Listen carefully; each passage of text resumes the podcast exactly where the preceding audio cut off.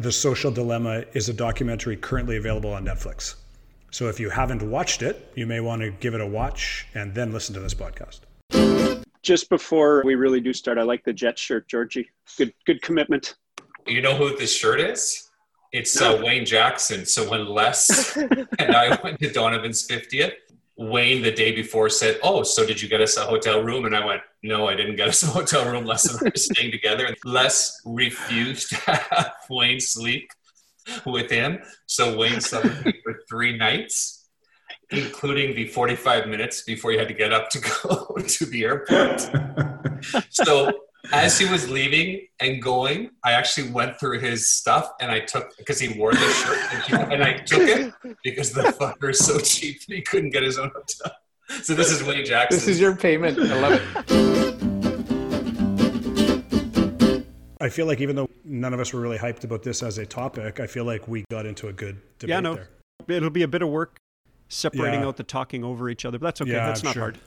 Uh, That's your problem, Bruce. Come on. That's why Yeah, you get that paid is the big bucks as the producer. Makes it fun for you. exactly. Yeah, to my point to Les, I don't give a shit if it's hard. Just do it. Yeah, just do it. I don't care. I told the family to eat it without me. So social media again is destroying my family. George, this isn't social media. This is work for you. Okay? Take this seriously.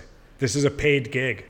We all talked about not telling them George, you got to call producer Mike after this and have the have the chat. about our sponsorship dollars. I meant to lead with I didn't like it. I found it boring, but Yeah. anyway. My favorite part of this recording was how many times Les said, I absolutely hated the documentary, like three or four times. And then he said, then he, he was about to say something about it and then said, I don't want to be a spoiler, uh, spoiler alert here. Yeah, I don't want to be a spoiler alert. You should go watch the documentary. 180. I hated it. you know the stupid little family scenario film they had running in the background, right? Oh, that was dumb. Does anybody want to tell me why the the mother and the son were clearly the same age? Like the actor and actress looked the same age, and she was supposed to be his mother. I'm like, everything about that I hated. Yeah, I think they put it in so that uh, teens and tweens could, could see that because I think that's the only thing that was interesting for Zara that to follow that character Yeah. and how he was going to ask that girl out, but then he got you know the the three hymns behind him were like trying to get him addicted and get him off topic. So I think they Yeah. that was the showmanship of that you know documentary. Yeah. and from from that standpoint, for making it more Relatable. yeah, relatable for your daughter, then that was a fantastic ploy. Yeah. Because it does have an important message. I'm sure that was important for you to watch with your kids. For sure. That addiction part is important. It's November 2020. This is episode 38 what are we calling this one? Social Media. Slow day, I'm hoping for a slow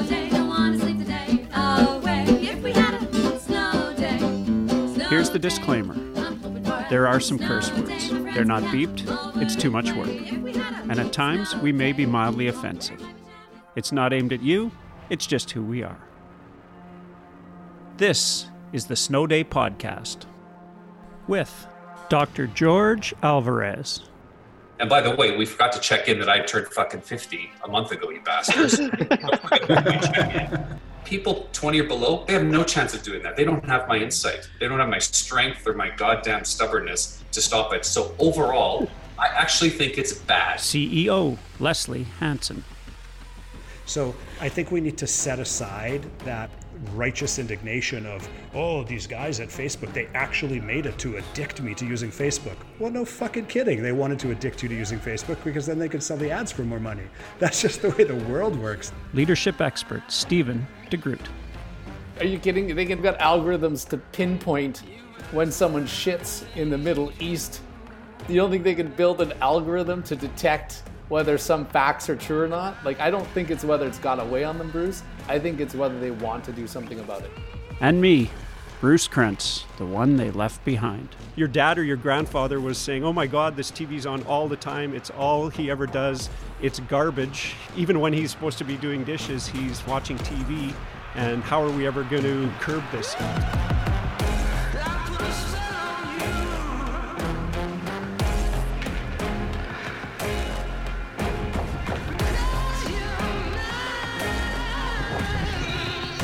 We all rolled through the social dilemma, the Netflix special, and I think it got Georgie thinking more than the rest of us, but made us think that it was definitely something that we should be chatting about. We usually start with a check in, but in lieu of the check in, because still in COVID times, it's just the same. I think I could do everybody's check in for them if I really had to. Yep. Yeah. We're, gonna, we're just going to skip over that. Some of us have been rolling the screen time thing on our iPhone that keeps track of sort of what you do. I threw out a challenge about four or five days ago to turn it on and just start to track what our social media habits are, are really like. Stevie, I think you didn't get it done in time, so you got to just take some guesses at, at what your life actually looks like. I'll bring up the rear once you go around. Yeah, you threw it out there, so you can go first. Um, I said that and now I can't find it. Hang on. So maybe while you're finding it, I could get some introductory remarks on why I wanted to talk about this. For those who haven't watched The Social Dilemma, I think it's worth watching. Some of it you won't like, but it's certainly provocative. And in fact, I, I made my children watch it with me. My daughter's certainly in the peak of her use, and my son doesn't have a phone yet. So it was worth watching, and it was kind of torturous for them. But there's sort of two things that struck me. That great quote where they say only drug users and social media refer to their clients as users. I think that's a great line. That's uh, pretty good. number two, everybody to a person that's being interviewed all said what we thought this was turned into something that it wasn't. And, and they all had pretty strong feelings that these platforms were going to do a great amount of good, and they have, but they were all very reticent, and some of them were just outright scared. So those are the two things that struck me, which is what's informing this discussion. I love it. That's a perfect intro. I went on screen time and then I clicked the little see more tab. So my daily average is an hour and 36 minutes over the past week. That's 56% down from the week before. Because you knew you were going to have to confess to it on this podcast today. Yeah, exactly. I've, I've done everything I possibly could to stay off my phone. It is down a little bit from what it normally is, but mine bounces around a lot. I'll have a, a week where I'm, you know, up around three or three and a half hours, and then lots of these weeks that are an hour and a half. And then I scroll down just a little bit. Here's what my most used are. My top five are messages. So my, my messaging app, iMessage. Then I have 17 minutes of Zoom, which is this call right now. Music is the third most one I use, and OneDrive. I have to go all the way down to number seven to get to Facebook, and then Snapchat is below that. Les, Okay. I think you turned yours on about four or five days ago. You're up. Yep, I did. I'd never actually. I mean, I knew this was aware was here because I've heard people talk about it, but I'd never turned mine on. And so I've got a week worth of tracking data. Bruce, I absolutely crush you. I don't know if that's a good or a bad thing, but uh, I absolutely crush you.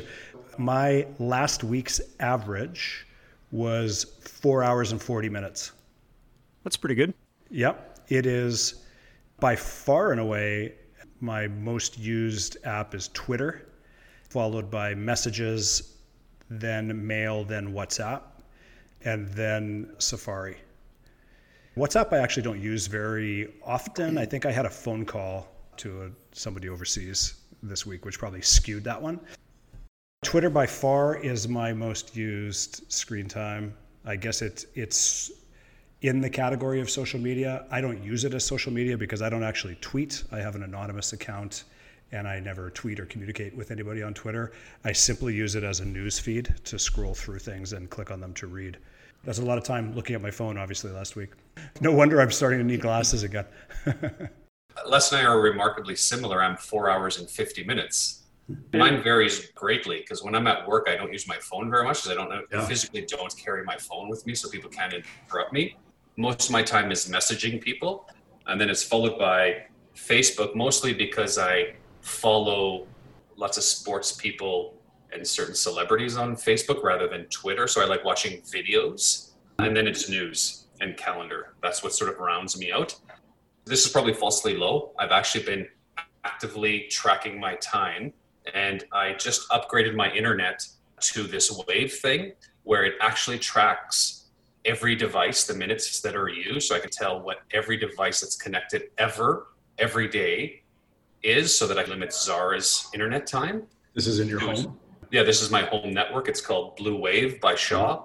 We can see how much TV we watch, how much she's on the internet. It actually shuts her down when she reaches her limit, and the limits are different on weekdays versus weekends. I look at me and it actually says, George, you're coming up to two hours and 50 minutes, which is 10 minutes left that you give yourself on your home network, three hours.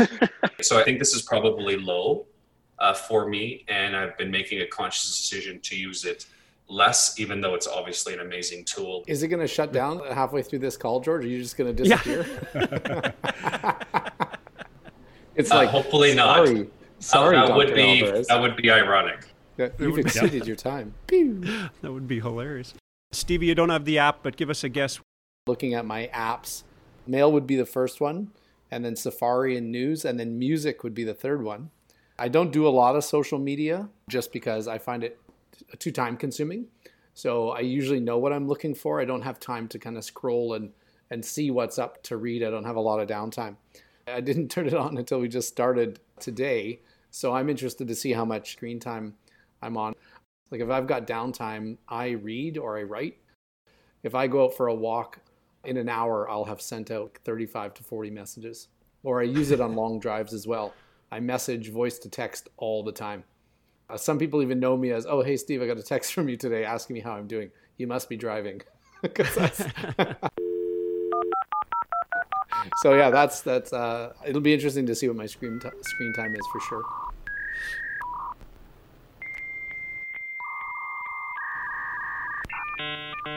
You got to answer the question. There's no down the middle on this one, Steve. It's in or out. Social media, more harm than good. I'll start us off and I'll say I think it is more good than harm to the to the universe, even though there's lots of crazy stuff that comes out of it. You? For adults, I think it's great. I think for teenagers, it's terrible. So I'm sorry. I always go down find some middle. Brutal. Overall, then yes. Overall, I would say it's probably more good, but man, there's some frickin' evils. How's that, Bruce? That's all right. That's fair. That you still tried to split the uprights, but I'll take it. Lester? I'm going to vote on the side that social media is more good than bad. Yeah. As with all forms of communication, it can be used for evil. Yeah. As with all forms of technology, it's an advancement on what became Yeah. or what came before it. Sometimes we, with technology advances, we see the good first and ignore the possibility of the bad. And then we Yeah. wake up to the bad and go, oh shit. And I think that's what we're experiencing now with social media. We had a bunch of back and forth before we decided to use this as a topic. I know there was some pushback. George watched this, was really interested in it. I said I hated it when I watched it. After some persuasion from the group, I agreed to watch it again. So I did. I, I actually sat down and watched it a second time. I had a bunch of thoughts the second time. The first thought I had was I probably still hated it in general, the documentary. I think I'm a little bit jaded, maybe because I've worked for 25 years in technology. So the first 40 minutes or so, when it's all developers and program managers for Twitter and Facebook and whatnot, former employees of all the big social media companies, being overly dramatic about how only they were smart enough to create these apps and now only they will be smart enough to save the world from the evil of these apps. I found it kind of ridiculous. I mean, that may have jaded me on it a little bit. I also realized in watching it that I think I fell asleep at the end the first time, so I missed what I think is the, sort of like the meat of the issue, which comes, I think, in the last half hour, and that's when it gets into some of the more interesting ethical questions about who's responsible, whose responsibility it's going to be to contain and correct some of the damage that social media is accelerating right now. I think that falls into a couple of categories. I can understand, George, why this was poignant to you. I can understand why you want to sit down and watch it with your teenage daughter, because that part, when they talk about addiction in young people, addiction in preteen and teen girls, and the negative effects that that has from a sociology standpoint, is very frightening. And as a parent, I respect your concern, and I think that's got to be a big part of, of parenting. But I also think that if social media wasn't here in this form, you would have that fear and you'd be doing that concerned parenting over something else. Because I think that's just who we are as people and as, as parents. You know, they spend a lot of time talking about the proliferation of fake news and what that means to society. I think that's an interesting conversation, especially because we're coming into what will quite possibly be the most important election of our lifetime, even though we're not voting in it and it's not even in Canada. This election in the US in a couple of days is going to be as impactful on our lives as anything we've lived through, potentially. And the insane amount of, I don't like using the term fake news, but the, the insane amount of disinformation that has proliferated across social media has had an impact, and we've seen it weaponized by call them nefarious actors around the world to interfere with elections in, in many, many countries.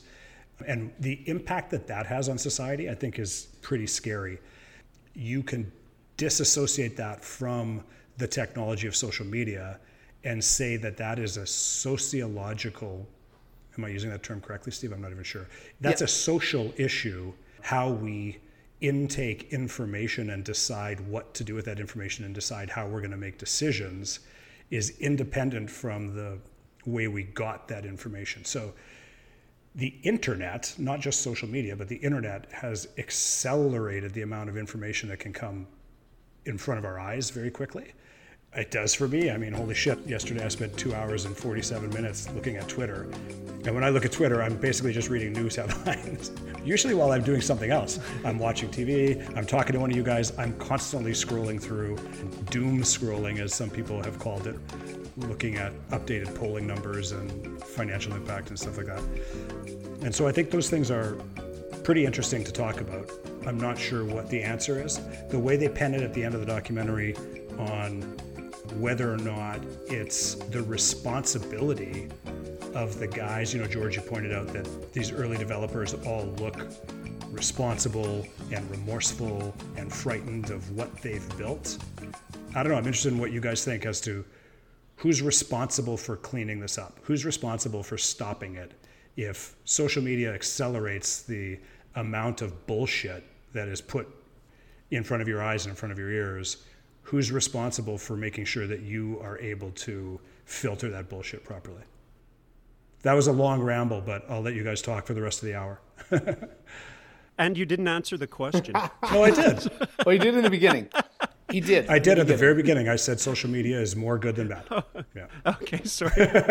In fact, Bruce, I answered it first because I knew I was going to go into a long, rambly rant, and I wanted Bruce to get fell the answer asleep. out of the way. Bruce fell asleep. He missed. it. He's like, It was so long ago you forgot. Yeah, I'm, I'm queuing up the uh, elevator music right now. yeah. I was gonna say someone's gonna get hit with the elevator music. When we're talking about social media, is text messaging in or out? Because it's I think it's out. yeah. To me, to me, we're talking about Facebook, Twitter, Snapchat. Out. Yep. I don't know what, whatever else you got, but mess, messaging's out. Okay, Georgie, more good or more harm? Yeah, I'm going to say it's more harmful uh, for all the points that Les has already stated. So maybe I'll emphasize some of the things that struck me. One is, of course, I've got younger children than all of you. So they, even Steve's and your kids, Bruce, so they've had some time, a short period of time without it. There's a whole bunch of young adults and kids who have never not known this reality. And so when we're making opinions about how we separate bullshit, you know, corn from the husk, they're not equipped to do that because they don't have a different baseline. To me, it's like an arm wrestle with social media. But everybody's been in an arm wrestle, and when you're halfway, you have a chance to win. When you're here, you have a chance to come all the way back. What are the odds on Lincoln Hawks pitch? 20 to 1, pal. Real long shot. Locks? Let's go. The world meets nobody halfway. Remember that. I don't have a father, sir. The world has always bet against Lincoln Hawks. This guy's nothing. Why'd you leave us? It won't happen again. I want my grandson found. I don't care how you do it. Do it. But a winner never listens to the odds. Whatever happens, I want you to stay with him.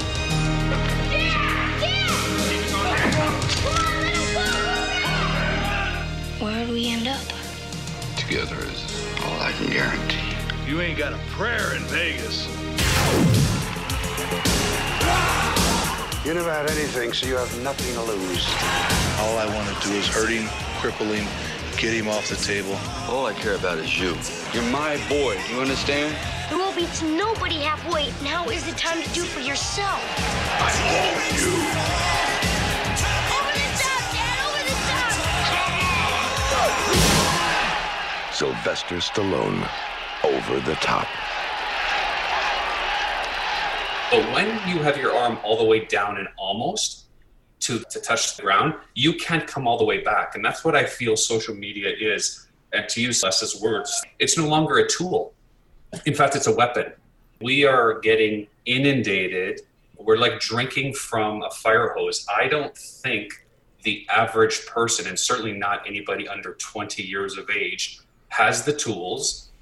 I don't even have the tools to figure out how I can filter this for my kids other than I need to inform them, tell them all about all the bad things. I'm struck by how Instagram in particular is basically a completely new form of language for my daughter. She gets all of her info, like all of her information of what's going on in every social circle, including non-social circles, gossip, truth, fake, lies from this. I'm looking at her feed in Instagram and I'm shocked by the amount of information and time she spends feeding into that.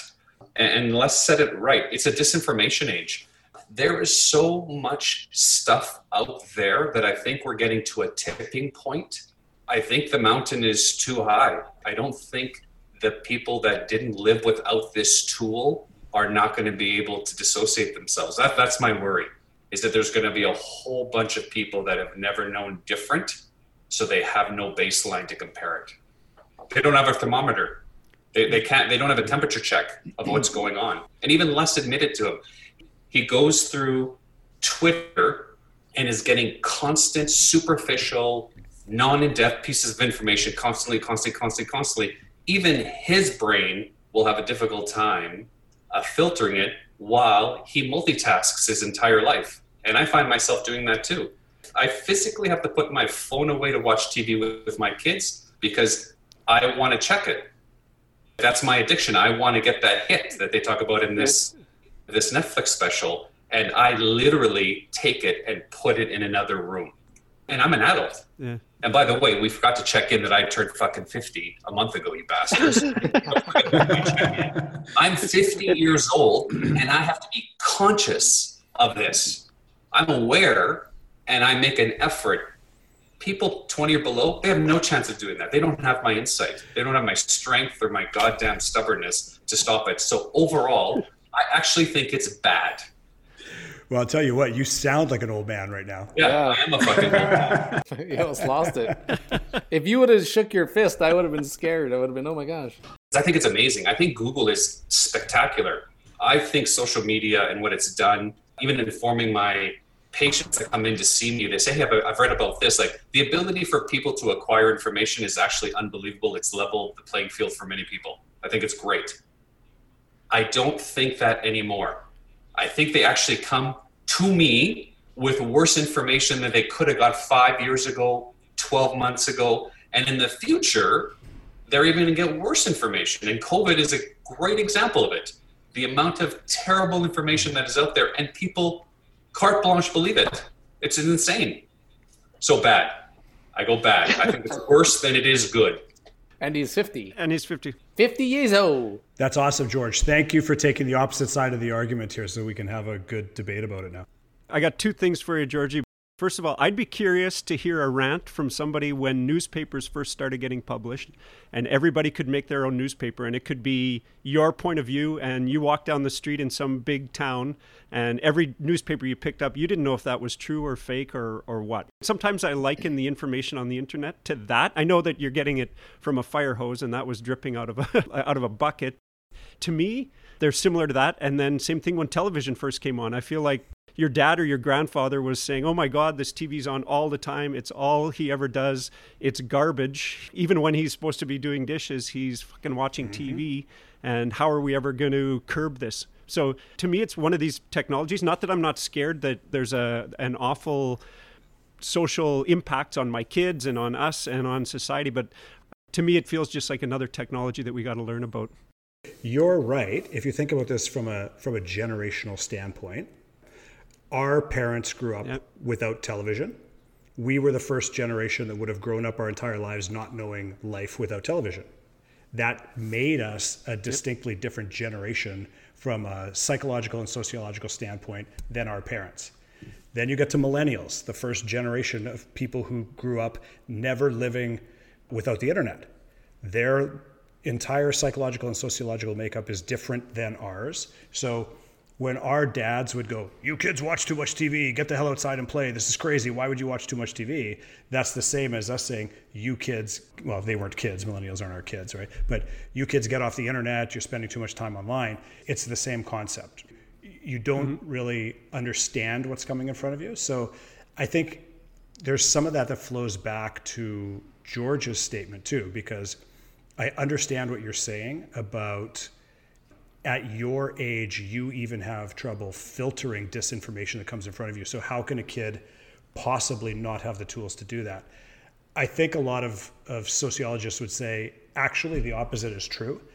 The generation that's going to grow up having had this from the time they were old enough to intake information, from day one, they were bombarded by this. When they get to 50, when they get to the age you are now, their brains and their ability to do that is going to be so different than ours is now. It's going to be another leap forward, sort of in human evolution, and they're they're going to be different. I'm not downplaying how important it is for you as a parent to try to throttle things right now and be protective of your daughter. I think that your daughter probably very soon is going to be better at filtering bullshit out of online media than we are. Yeah, I think we're talking about two different things. We're talking about the advances of uh, of innovation and technology and the morality that streams within it. Our brains are going to adapt. This is a new functionality. This is a new technology, but I think it's what's coming through on this technology, and at the cadence and the speed by which it comes through. And I don't think kids should be educated by Instagram, or by Facebook, or by Nike. I think that's the problem. Kids are spending more time with strangers with different character and different values that the family has. And they're spending less time with family. Mm-hmm. The same way it was when the newspaper came out, when the television came out, when the telephone came out, was families sitting around and talking to our children about the experience they were having with that.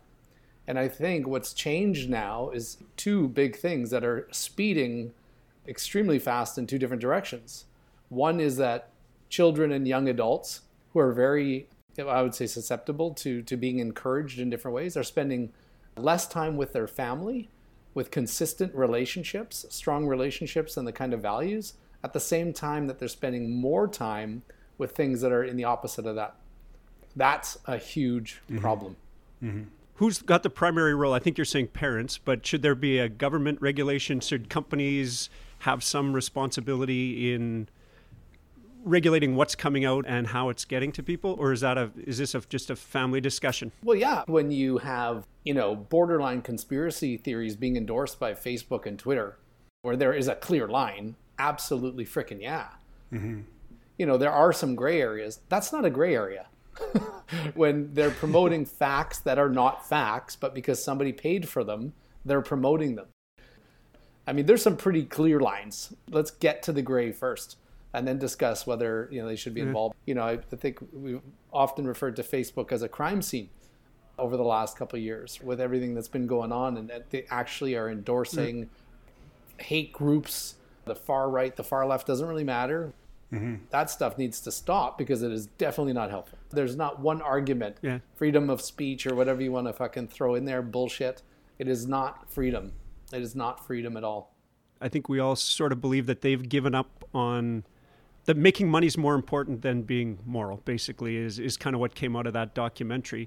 But is part of this just that they can't keep up? They've created a monster and they they can't regulate all of those people because their mm-hmm. platform is just too huge? Or are they really turning a blind Are eye? you, What are do you think, kidding? Steve? They get, they've got algorithms to pinpoint when someone shits in the Middle East.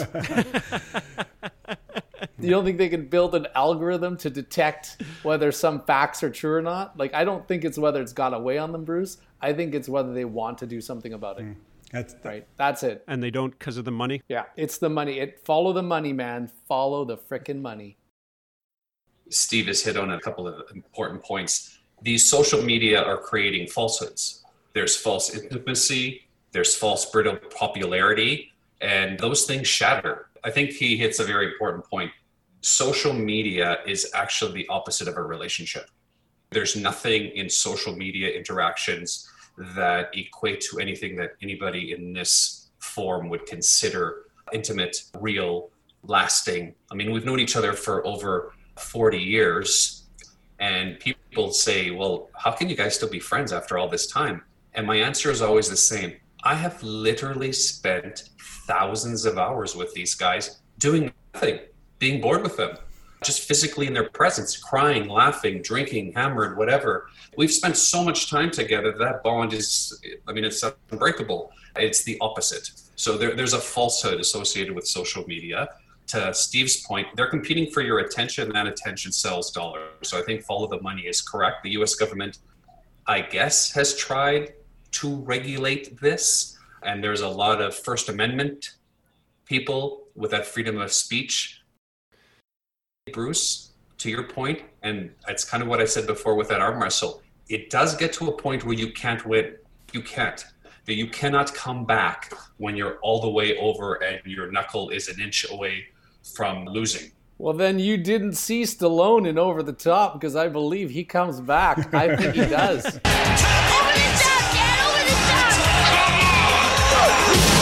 Even he did. Even he was three quarters. And I think this is a monster that cannot be regulated. That's my fear. Is I think it's gotten to a point where it's just bubbling over. It's like the wildfires in California. Eventually, they give up. They say this cannot be controlled. It's going to burn itself out.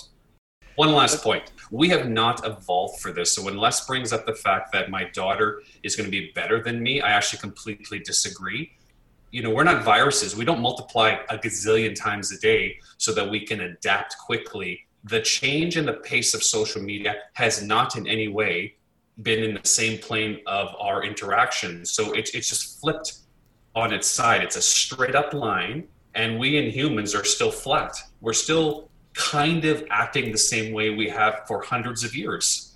Like there's no real change in the way that we love, the way that we have relationships. So I actually don't think our kids will be better prepared because they haven't been evolved uh, for this. It's just too fast. It's outstripped our ability to adapt. That's a that's a heavy point. That was a heavy point. When you bring up our relationships, George, and our 40 years together, I don't disagree with that, but I would be curious to know that kids who've spent hundreds of hours with each other virtually might feel the same way. And I mean, I don't know that, but it wouldn't surprise me if that's just that's their new normal, right? And in 10 years, they're going to say, we were on Snapchat together for hours and hours every night, and you were the first person I saw when I woke up, and we have that relationship, and that's yeah. But Bruce, you know, that's meaningful to me. I I don't like it, but I'm saying it could be you true. You can't bury a dead body virtually. Come on, let's just call. You just can't. You can't get in a van. it's so much harder. Actually, Steve, that's not that's not true at all. You can bury a lot of things virtually. And in fact, in today's day and age, probably more secrets are buried virtually than using the old fashioned shovel yeah, that we kept yeah. in the back of your car. What? Did I say that out loud? Do you know where I could download some virtual lime? I'm going to try to come back. I think you guys all made really interesting points. I'm not going to refute anything that you said because I think all of your points were valid. I didn't thoroughly enjoy this documentary and don't didn't didn't bond with it. Is I think there's a lot of different themes going on in this documentary that are important enough that they need to be dissected because they're actually quite different. George, you're very much focusing on the aspects of socialization through social media, which I think is very important and different potentially than disinformation campaigns affecting election outcomes. Two really important issues, but two things that we could speak about quite differently. The documentary starts off talking a lot about social media addiction and talking about who's responsible for it. So when we talk about who's going to clean up this mess and you know follow the money, is it back? Do we need to put it back on these tech companies to fix things? I think you need to split this into two. For simplicity, let's split it into two piles, right? The first being whether they intentionally created these apps to addict people, and the second being whether they're responsible for the information and the misinformation that gets projected out upon them because I think they're very different. First of all, and maybe this is what I found most annoying of the first half hour or so of this documentary. Every piece of software that has ever been written has been written with the intent of addicting someone to using it.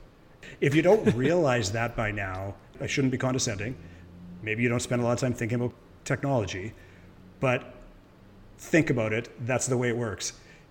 Television puts on crappy, valueless shows late at night because people who are tired, their eyes will just train on them and they'll watch them for fucking hours and then they can sell ad space in them. It's been doing it for years. Video games were built to make you addicted, and make you play them as long as you possibly can.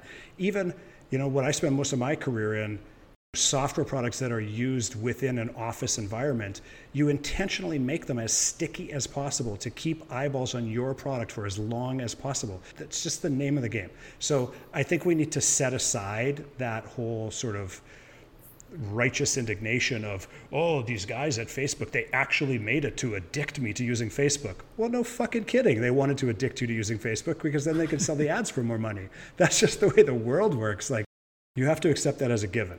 Now, Steve made some interesting points about who is responsible for the disinformation campaigns and the fake news that gets spread across these platforms. That I think is a is a more interesting question and a much more difficult question to answer. Last week they had Zuckerberg and uh, what's his name, the CEO of Twitter, they dragged them in front of a congressional hearing again and made them testify again because they're so up in arms about how to control this. I don't think that that is a an issue that's attributable to social media. That is an issue that is endemic in a much deeper level in society because that is a fake news issue tied to the news and not to the how you happen to be getting that news. It's certainly not specific to social media because it's all over the internet. It's all over turn on Fox News and listen to the bullshit that they spew. Look, the president of the United States goes on television right now and tells on average 100 lies a day. You can't say that it's Facebook's responsibility to stop the lying anymore. Maybe we could have 5 years ago before the last election, maybe they should have said, "Hey, this looks a little odd looks like we're getting all this, you know, flow from outside the country, placing all these ads. Well, okay, hush, hush, hush, let's just take the money. Clearly, I'm not saying that that was ethical or that that is ethical, but to expect technology companies to stop what is a much larger problem in society, the detachment that we're starting to have from truth is a bit of a stretch. I think that's a much larger sociological issue than than just social media based. Do you think social media pushed it over? Like we were right at the precipice and now there's actually dispute about truths. Like there's no longer mm-hmm. facts, which is ridiculous. I think maybe you put it in a better way. I think social media literally pushed us over that. Social media is the accelerant at this point because it's you know as the curve keeps going forward first we had newspapers then we had television then we had the internet then we had cable news and the internet and now we have social media. And each time the platform for how information gets put in front of us takes a step forward it gets faster and brighter. It's more gas on the flame. To put it in your context george it's splitting symptoms from causation. The problem in my mind affecting society is that we're just we're fucking disengaging from truth. Like truth is stopping to matter, is ceasing to matter, right? Yeah. And yeah. I don't believe that's been created by social media. I think social media, because it's become in very quick time period, the manner in which so many people are obtaining their information, it appears to be at fault. But it's the end point. It's the end point. It's not where the where the problem starts. So I think that that's important. Now, in terms of responsibility, you know, Steve, you said, I want to point out one word that you used a number of times, which I think you have to be very careful, because you said Facebook endorses these thoughts by allowing them to be on their platform. That's a really important word because Facebook would tell you that they do not endorse in any way. They would tell you that they're just the platform, and when something hits their you know, this was their their initial stance. Oh, yeah, yeah, but I think we I think can't you, be responsible for editing. And, well, no, and in no, fact, no, no. Okay, but let me let me Right. let me finish my thought because it, it is really it's really important, right? Because that word becomes very important. They would say we're not endorsing. The American government tried to put a throttle on it. Congress came back. They tried to crack down on them. Some level, I hope, of, of morality affected, you know, the tiny little dark patch in the back of Zuckerberg's brain. And he felt a little bit bad for all the evil that he's projected around the world. And he said, okay, we should at least try to look like we're cracking down on some of this. And the instant they have tried to crack down on it, it becomes whichever side is putting that out says, you're trampling on our freedom of speech rights. The conservatives in the US now Right, say that's to Facebook, you're taking conservative information off Facebook and you're pro liberal. Right. Whereas the liberals were saying four years ago, you put all this conservative shit on here and you're pro conservative, right? So they're stuck in the middle of the fight for, for to a certain Yeah, but I mean, you just this is the thing when you put up your hands like that at my dinner table with our family. If I let the asshole boyfriend in, I'm endorsing it. If I permit somebody to speak a certain way, I'm endorsing it. I get that Facebook says, you know, we're just a medium, you know, people can use it. Well, no, no, that's that is is is verging on a distruth right there, because by setting up a platform, you can choose when you get set out what you're going to allow and not allow. It's like churches. well, you know? hold on though, Steve. Hold uh, on. what I'm getting at is I think if you allow something to be used where it's going to reach people, you're endorsing what you permit to go on there. Mm-hmm. What you're saying then is that Facebook, not to pick on them, it could be any of the platforms, right? But we use that as Right. an example. What you're saying is Facebook is responsible for editing information for three No. billion people around the world. No, no, not editing it. But you're, what you're saying is that Whether it gets where it gets, whether if they gets allow it on their platform, they're responsible for it. So you're saying that they need to make decisions for every piece of information that goes on their platform, whether to allow it or disallow it. So they become the arbiter of right and wrong and truth in society. Facebook, non elected, for profit corporation controlled by one guy. Like, Yeah. do you really want to give that power to one person in the world? No, no, not now. But I think when we, if we would have backed up, like you guys said, and we did it together, and we Yeah. agreed, you know, what kinds of ads should go on and what kind of groups should be allowed to to promote things, right? It's like when you know YouTube did it too. Uh, oh, oh yeah, they gave us a ten million dollars to run these hate ads. Oh, we're just a, we're just a free speech, you know, we're just promoting free speech. I mean, that's what I'm getting at. Like it's actual hate. Yeah, but I, You can't put your hands in the air and say, "Oh, we're just the medium." You know, uh, you can't Okay. blame us. No, you can. You can actually. Well, okay, but Steve, I, I think you're oversimplifying it though, because I think you're. That's what I like to do. I know, I know, but I also know that your thinking comes from you want this to be an issue of right and wrong because you believe in right and wrong and you believe in good and evil. And I believe in consequences. I believe Right. in consequences. That's what I believe in. and that's fantastic. and I'm not disputing that. I'm saying that Yeah. for Facebook to try to be the decider on those issues may not be a possible and b the right way for society to go because look they were dragged in front of congress last week because they're trying to stop hate messaging on their platform. They've been trying desperately to stop dangerous misinformation Put about trying in COVID. quotes. I'm going to put trying in quotes. Steve, look, Twitter has a policy. Anything that violates what they consider to be hate crime gets flagged and it gets taken down immediately. Think about the fact that there are billions, billions of pieces of information that they're trying to run through that filter every day. It's maybe not a possible thing. But the other thing is, the instant they start trying to, they get hauled in front of Congress because whichever side Oh, yeah, posted that is going to say, fuck you. You've taken down my information. Right. You're just you're just choosing the other guy's Yeah, side. back to a morality problem is right? what we have. So they're being Yeah, yeah. told they're being told with one hand, you you have to control this, and with the other hand, they're being told you're controlling it wrong. You're not doing it right. So Yeah. I'm not saying I am not taking their side by any means. Especially Facebook is a is a is a dark place, but You know, when you start to say, "Do you know how hard this is?" We already know what kind of algorithms they're working with. I don't think, basing on the technology they have, I don't think flagging things that we want to stop seeing is hard. Actually, I think it's quite easy now for for Google, for Facebook, for Apple. I don't know, Steve. I think that's a little idealistic to think that an algorithm can intuitively tell whether a post is hate speech or whether it's truth.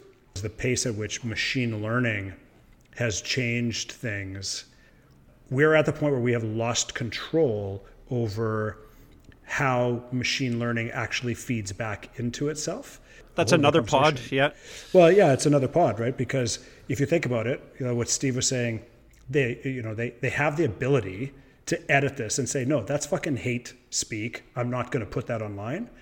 But obviously, that's a piece of software code that has to determine whether it's hate speech or not, because there's no possible way you have enough eyeballs on the planet to read every post before it goes up, right? So it's a piece of software you're relying on to make those decisions. It's not a human person, it's artificial intelligence. We should be thinking idealistic when morality is involved. Yep. When Yes, when absolutely. Right. I think that's that's that's. But as I don't know that you I'm should be- get it. You, okay, you can you can aspire to that, but I don't know that you should necessarily expect that to be reality. Well, that's why we're perpetually disappointed.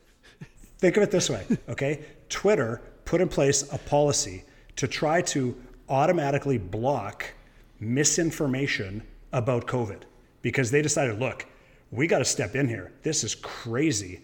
This is a global pandemic. Lives are at stake. We have to stop misinformation about COVID.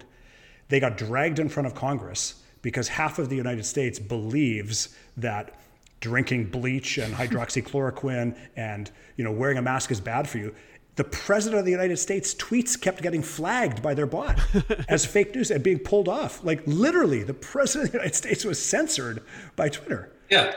Georgie, bring us back. I think you're both right. It doesn't matter if it's hard, you should still do it less.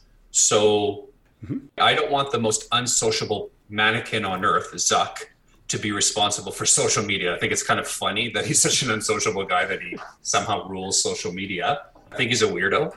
I think he's a smart guy. I think Steve is right. There is probably some way to do it. And you know what? It's tough shit less. I don't care if they need to get dragged in front of Congress. Like, this is it. This is their problem. They've created it. They've made a trillion dollars on it. And if it's going to be tough yards for them to kind of figure it out over the next couple of years, too fucking bad. You get, but- get dragged in front of Congress. You make your arguments. You say, hey, you asked me to do this. We don't have it perfect. But you could probably agree on a handful of things that are indisputable. Okay, but George, I think you missed my point. I don't care if they're hauled in front of Congress either. I don't give a shit about Mark Zuckerberg or CEO of Twitter. I agree with you, even though it's hard, you should try to do it. I don't know that the solution is as easy as either of you guys think it is. Because they're not being dragged in front of Congress and being told, do better. They're being dragged in front of Congress, where literally half the people are saying, do this, and the other half of people are saying, do that. And this is in, in the US Congress. So they're in the middle of a political fight. The political fight is the problem. They have become just part of the machinery that's getting tossed around in the wash from that. Agreed. It's hard and it's confusing, and that's just too bad for them. Like that. Like I, I know it's not easy. I get it. I get the solution is not easy, but Steve is right. It doesn't matter if it's hard or if it's idealistic. You can't have people saying, "Well, oh my God, I'm trying to do something, and now I don't know what I'm doing. I'm getting pulled up." You just say, "Well, that's too bad. This is the growing pains to a solution." It's not going to be mm-hmm. easy, and I don't give a fuck if half the Congress is with you or not. You still have to do it. You- and you do have the algorithm, and you we could all agree. What do you mean? What, what does that statement mean? You do have the algorithm. What does that mean? They have the algorithm. Facebook probably and Twitter can figure out some keyword or phrases. They certainly have the technology to flag things. And you're right. I actually don't want them to be the ultimate arbitrator. But that's what you're have to be saying. Part of the solution. I actually agree with Yes, you. they have to be part of the help. solution. What you're saying is they have to do it, which makes them the the No, no, they have to do something. Yeah, I, they have to participate in the solution. I think the most poignant quote in that entire documentary was technology is not the threat. Technology's ability to bring out the worst in society is the threat.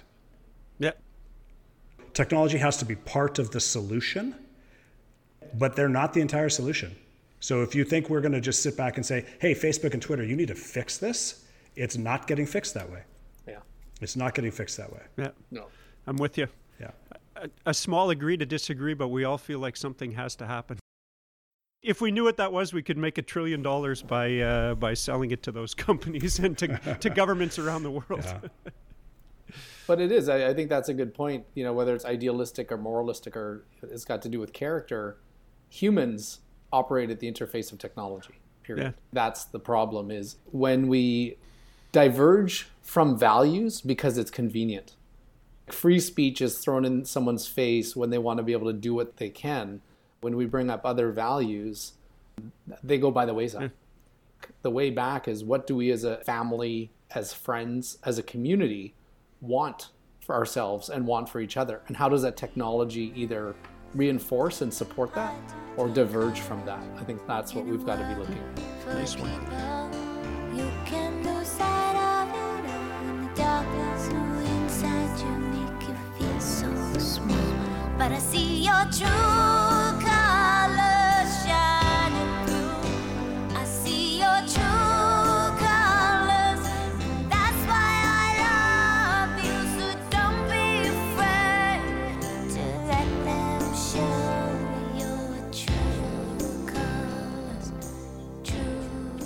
We have all made social media posts at some point in our lives.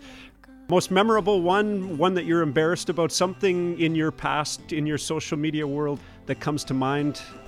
Yeah, no, it's pretty easy. I applied for a, it was a comedy thing like years ago. It must have been close to 10 years. And you had to post your entries online uh, through YouTube. I was just doing some weird dry comedy. It was an off day and you know, you guys know I used to dabble in that stuff. And it was terrible. I thought I had taken it down and I had a CEO who actually said we should go for drinks and she goes, I came across this video where you seem really drunk and you're really negative. oh my god. She showed me on her phone and it's me sitting there out of character of who I am, just bitching about stuff. And I was slow and I was kind of slurring. I wasn't drunk, it was part of my character. And I went, Oh my gosh. She's like, I'm worried about you. And I said, uh, yeah. So I had to go find it and take it down. But it was it was a bit embarrassing, uh, to be honest. But it was pretty funny too at the same time. When I told her, I go, it was part of a competition. You could just see her face. She didn't believe me. she knew you had that line prepared. You know what? I think I forgot that. I thought we were going to predict the uh, U.S. election, so I hadn't We're- thought about this. We're doing that after. That's a post pod. You should have fucking read the notes, man. No, no, you're right. The, He always comes unprepared. Yeah, I was just too angry. I was like fucking white hot fury towards this. uh, I'm an angry old man. You little bastards, get off that social media. to tell you the truth, it might actually be this platform. If I scroll through my Instagram or Facebook, I've actually basically stopped posting anything on Facebook for you know years and years. I mostly put you know events with kids, stuff like I clean my barbecue or you know I wash my street because I'm an old Portuguese guy. Like I, I, I sort of mostly take the piss out of myself on social media. So I would think probably the most embarrassing thing because I've listened to all of our podcasts several times is probably this platform because when I'm with you, I and I say stuff that I mean and I mean what I say. And I know that some of it isn't politically correct. So it's probably Snow Day podcast is my biggest regret and my greatest happiness. That's awesome because Georgie, I was gonna say, based on other than mine, that there's probably some more coming based on uh, some of our initial episodes. I'm glad you brought up the pod. This has been a pretty meaningful, fun project over the last three years, and we've Yeah. kind of reconnected more than ever before. And without social media, it was hopeless. That was our only promotional tool. And I mean, we all like other people to listen to it. Sure, we could have recorded these by ourselves and texted them to each other, but there's something cool about sending them out there. Lester, what do you got? I have a funny Facebook story from a few years back because I'm like you guys. I have very little activity on social media anymore. I'm on Instagram to watch videos of George watering down his driveway like a good Portuguese man. And, uh, you know, there's a bunch of people who I would never see pictures of their kids and whatnot if I didn't see them on Facebook. But my Facebook feed is basically posted with the Raptors. But I do have some connections with a bunch of old diving people on Facebook, which I keep in touch with that community a little bit too. A couple of years back, there's a guy who, you know, and this predates you know all the technology that we have now, but he was the king of videotaping everything, and he would splice together videos, blooper reels, good wipeouts. Like he'd make these mixtapes of video for diving people, and he was legendary for that. His name's Larry Flewelling out of Edmonton. Great guy. A few years ago, he posted on Facebook a fantastically funny wipeout of mine from way back when, a diving wipeout. And I was like, oh, fuck, Larry got me. I got caught up in Larry's feed of you know hilarious looking diving wipeouts. So I saw it. I watched it a couple times. You know, had a little bit of back and forth with my old diving buddies. A few nights later, I was out. I'd had some drinks. I go, dude, you got to see this is hilarious. Like, look at this. You know, blah blah blah. Isn't this funny? We were killing ourselves laughing. I'm like, oh my god, oh my god. And the next morning, I wake up.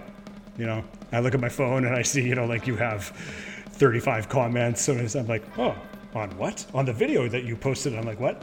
In my inebriated state, I had accidentally reposted it on my page.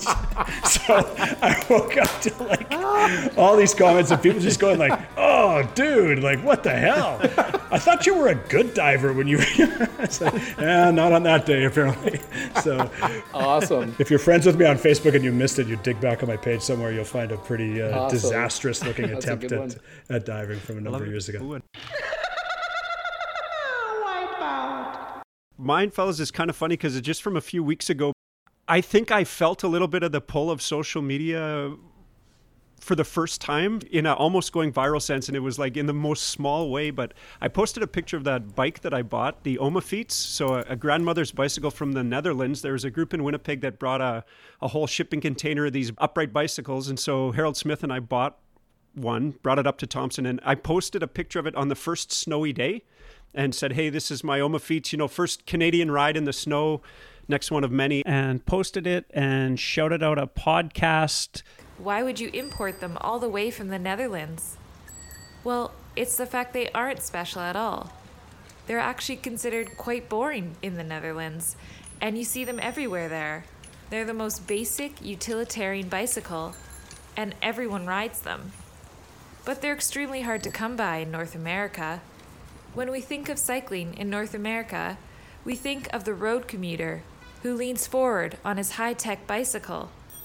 But this story isn't about him. I'm Aaron Riediger, and this is Plain Bicycle. A really cool podcast. One of my friends, Anders Swanson, is part of it. There was a group in Chicago that reposted that post. Then there was a reply in Hindi, another one in Russian. A group in Minneapolis retweeted it. It got so far outside of my circle that I thought, okay, this is crazy, right? Every other post I've ever made is same as what you guys are talking about, right? It's a picture of me and the kids, and you get a bunch of comments from people that know you. But it was a little bit intoxicating to see how that went out, and people were excited to see this thing. Now, with that said, I didn't make another post or anything about my bike. I just kind of let it end, but I could sort of see the draw of starting to look for some more of those kind of pictures and to get that recognition. That was mine. That's it, boys. That's the pod. I definitely have to go. Okay. Okay. All right, guys. Good Okay, love you guys. Love you, Bruce, Les, Yeah. Georgie. All right, love you guys. Okay, talk to you later, guys. Are my best friends, through thick and thin. We've always been together. We're four of a kind, having fun all day, palling around and laughing away. Just best friends. That's it. Friends That's the end. we. You probably found us already on social media, but if not, at Snow Day Pod, tell your friends. We've also got an email, snowdaypod at gmail.com. Send us a voice memo. Maybe we'll put your voice on the show. Thanks to the rest of our team social media Todd, producer Mike, and the secret weapon, Shannon Bisson. Hey, Brucey, it's Lester. I wanted to follow up with you. I know I was pretty hard on the documentary. I didn't really like it, and uh, I think I was pretty clear on that. But I've actually done a little bit more research on the main guy in the documentary, the engineer from Google at the beginning named Tristan Harris. He is a really smart guy. He has some really interesting viewpoints, much deeper than what they touched on in the documentary. He's actually got his own podcast called Your Undivided Attention. That's worth a listen. I just thought I would give him a little bit of a plug because I may have been a little disrespectful to him when we recorded the pod. I still didn't like the documentary, but I do think that Tristan Harris and his podcast Undivided Attention is uh, worth a listen. All right, take that for what it's worth. Ciao.